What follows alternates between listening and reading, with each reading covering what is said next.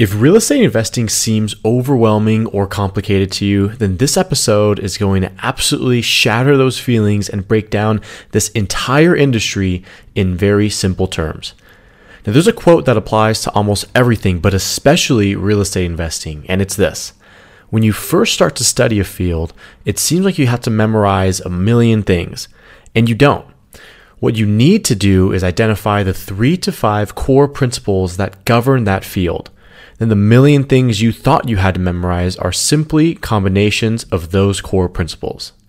So, in today's episode, I'm going to go over the three big principles that govern real estate investing that you can use forever in your investing journey.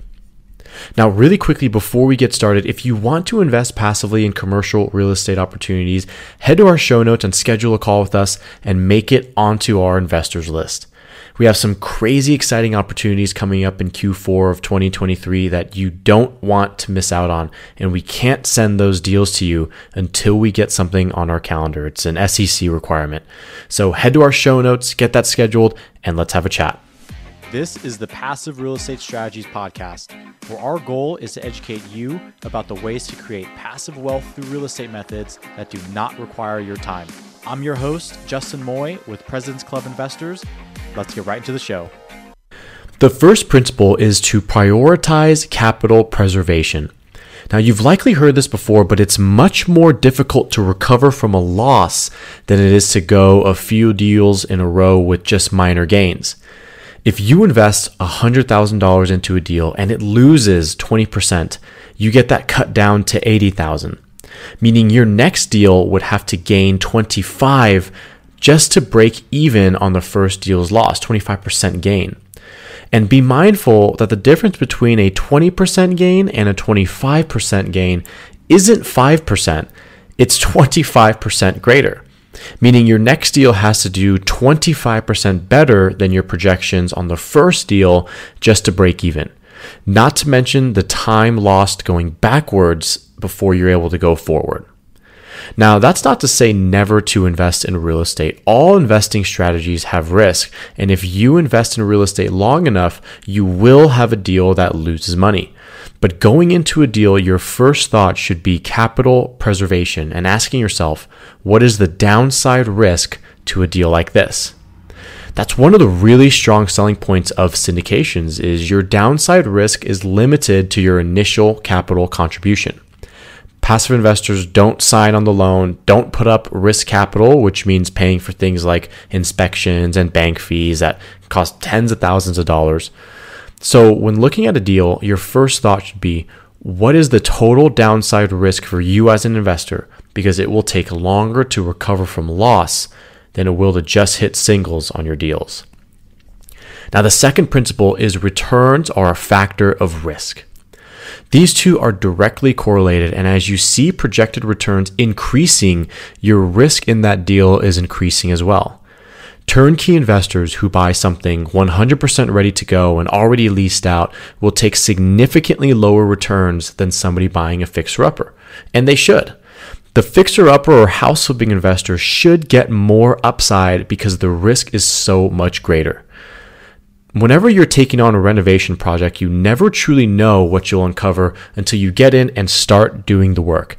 Now, you can do inspections and have lots of experience on your team, but once the floors start coming up and drywall starts coming out, you can never be 100% certain in what you find. Now, this actually happened to us on one of our very first commercial deals, 40 unit apartment complex, and we have 30 plus years of construction, construction management, ground up development, contracting, everything that you could do on our team. And as we started pulling up floors, we actually found a big sinkhole in the property. Now, that sounds a lot scarier than it was, but it still cost us about an extra $40,000 than what we budgeted.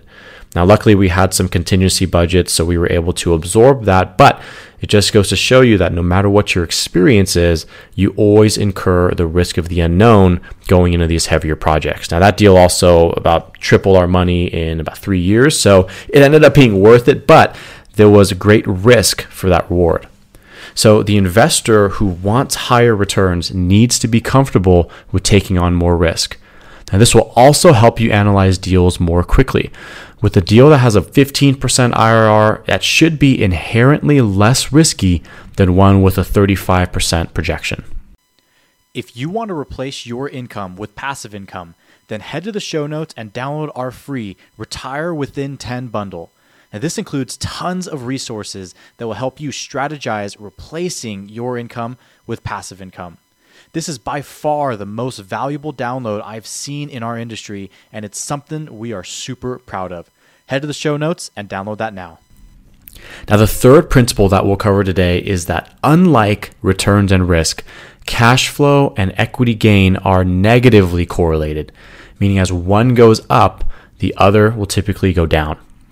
It's why people who like to invest for cash flow can rarely find deals that fit their criteria in the California, New York, or now the Phoenix and the Dallas areas of the world. These places see much higher equity gain. So investors are willing to take less and less cash flow until cash flow even becomes negative month over month because the potential for equity gain is much greater. I typically tell investors that cash flow is more playing defense with your investment and playing for equity is offense. If you're looking to grow what you have, look for more equity. If you're looking to preserve what you have, look for more cash flow. And you can also balance these two however you'd like. And even in our deals, we look for a balance of equity and cash flow. But we also know if we leaned 100% on equity gains, we'd likely make more money and have much higher return projections. But just like Principle 2 says, we're going to be taking on more risk by doing so. Now, that's not to say that high cash flow properties present no risk either. If a property is higher cash flow, that typically means it's going to be a bit further out from major cities or further out from the most desirable areas in that city.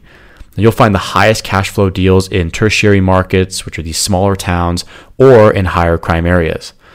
Now, the trade off in risk is usually those areas are not seeing big growth and they may lack strong property managers or contract labor who are willing to go and work those properties. Then, when you go to sell the property, your pool of buyers will also be smaller. So, again, although you have enjoyed higher cash flow while you owned it, it comes with its own unique set of risk and less upside on your sale. Now, these three principles can help you break down the entire industry of real estate investing in either commercial or residential. The first thing you want to do is analyze your downside risk in the deal and prioritize capital preservation because it takes longer to recover from loss than it does to just stack up small gains. The second, high projected returns are a factor of risk. And third, cash flow and equity gains are negatively correlated. Well, that's it for today's show. Make sure you subscribe so you don't miss any future episodes. And if you're looking to learn more about passive real estate investments, make sure you head to our show notes and download our free ebook, The Definitive Guide to Passive Real Estate Strategies, where we reveal the ins and outs of the truly passive ways to invest in real estate. We'll see you on the next episode.